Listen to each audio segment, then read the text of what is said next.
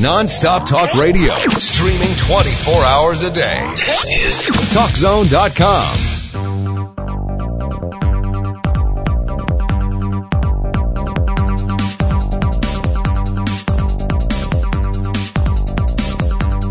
Now, InfoTrack continues. Once again, here's Chris Whitting. Modern technology can be a wonderful thing. It can improve our lives and make life easier. Unfortunately, it can also make life easier for the bad guys in committing crimes. And what can we do about that? Well, joining us on InfoTrack is someone who knows the answers. Ira Winkler. Ira, welcome to InfoTrack. Thanks for having me. Now, you have a, an extensive career in security. You worked for the uh, National Security Agency as an undercover analyst, chief security strategist for Hewlett Packard, and you're a partner now with a company called CSC, which is a huge technology firm. And you've written a book called Spies Among Us. Are there really that many spies, terrorists, hackers, and criminals out there, Ira? The answer in short is yes. I mean, all you have to do these days is turn on your computer and check your email. And if you're not seeing like 50,000 spam messages, at least one or two of those are going to be phishing attacks. In other words, fake email addresses or apparently fake messages from your bank asking you to provide them with all your most sensitive information. That's on top of the spyware that you see every day.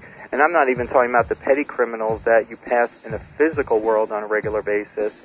But you know, that's just like by turning on your computer every morning, that's what you're running into.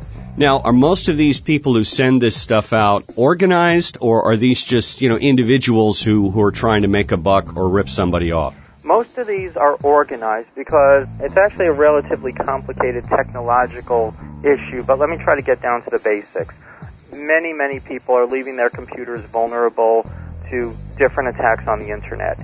And what happens is there are these hackers out there for profit who basically find these vulnerable computers, install some software on your computer without you knowing about it, and basically take over your computer on a periodic basis to send out spam messages, to use your computer to attack other people, and a variety of other malicious things, all without you knowing about it. And people sell access to your computer over the internet, ironically, so that if one company wants to send out spam messages, they'll go to this, what's known as this zombie network, and pay to have access to your own computer. I'm not even talking yet about the people who attack your computer and put spyware on your computer to see if you enter any financial information or other critical data. Now, I've been told that even if you are a savvy computer user and you use, you know, the recommended protection software, firewalls and all of that, if somebody really wants to get into your computer, they will. If there's somebody sophisticated out there, they can get in no matter what you do. Is that right? That's a yes and a no. What you really need is what I call defense in depth because let's say you buy antivirus software, you buy a personal firewall and things like that. Somebody could theoretically compromise you through spyware through your email. But if you have anti-spyware software and you have, again, the right other software checking on it, the attack won't necessarily get to your computer.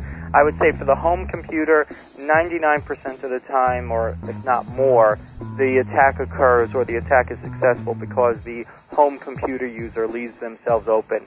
99 plus percent of the time in the business environment, that's also the case. But again, you usually have to take an action to enable, because I know personally because of, you know, all the dealings I have with hackers, I'm regularly targeted. And luckily, I haven't had any significant incidents yet. But again, I always tell people there's no such thing as perfect security, so that's why I say luckily. We're talking with Ira Winkler, author of Spies Among Us, and he's an expert in cyber crime and all of this security uh, stuff that you get involved with in protecting the United States and protecting all the way down to your own personal computer. Ira, you talk in the book about some of the things that might involve the U.S. in terms of stealing nuclear reactor designs and things like that. Is that happening out there? Yes, as a matter of fact, for example, I have personally stolen nuclear reactor designs from secured facilities, infiltrated Fortune 5 companies and the like. And the thing is that more than half the time these days, we're finding actual evidence that somebody was there doing malicious things before we were doing our simulations. So, for example, when I stole the nuclear reactor designs, we found that somebody else beat us to it. Mm. When we checked the log files, when we were breaking into the Fortune 5 company, we found there's a Chinese intelligence operation operating across the street from the company we were doing the assessment of, as an example. Wow. Well, I guess everybody's after the United States information. You know, we have some of the best information, some of the best technology. As I understand it, even some of our allies, our friendly countries, are spying on us too just to get the information. Yeah, I, I interviewed Pierre Marion for my book, the former head of French intelligence, the DGSE, and he was saying there is no such thing as an economic ally. You know, everybody is an adversary. I'm not going to say an enemy, but the word is generally an adversary where the friendly countries, your friendly competitors, are all interested in doing what's in their best interest. There's a whole different set of morality out there. For example, economic espionage, well, we look at as, gee, we would never want to do that. That seems immoral. In France, that's accepted as a standard part of doing business. As a matter of fact, in the United States, it's a standard part of doing business. You know, not necessarily legally, but when I interview prosecutors, when I ask them, what about all this foreign intelligence, like spying on U.S. companies, they're like, 95% of the incidents we see are U.S. companies spying on U.S. companies. The foreign companies and the foreign intelligence agencies are doing it too, but not to the scope that we're doing it to ourselves. Now, you would go into a company and advise the management how to protect themselves from all of this various crime. In fact, you have a chapter in your book called How the Spies Really Get You. And you talk about all sorts of things, people working outside of the office or dumpster diving, I guess it's called, or all of this stuff. Could you just talk about that for a minute? People like to look at espionage as like Mission Impossible, where Tom Cruise goes crawling through air conditioner ducts. Nothing, frankly, is further from the truth. Most of the times, the way spies get you, or criminals in general get you, is through the simple things. So, for example, I've seen sensitive pieces of information thrown in the trash like they're garbage or put in recycling bins on the street for anyone to take.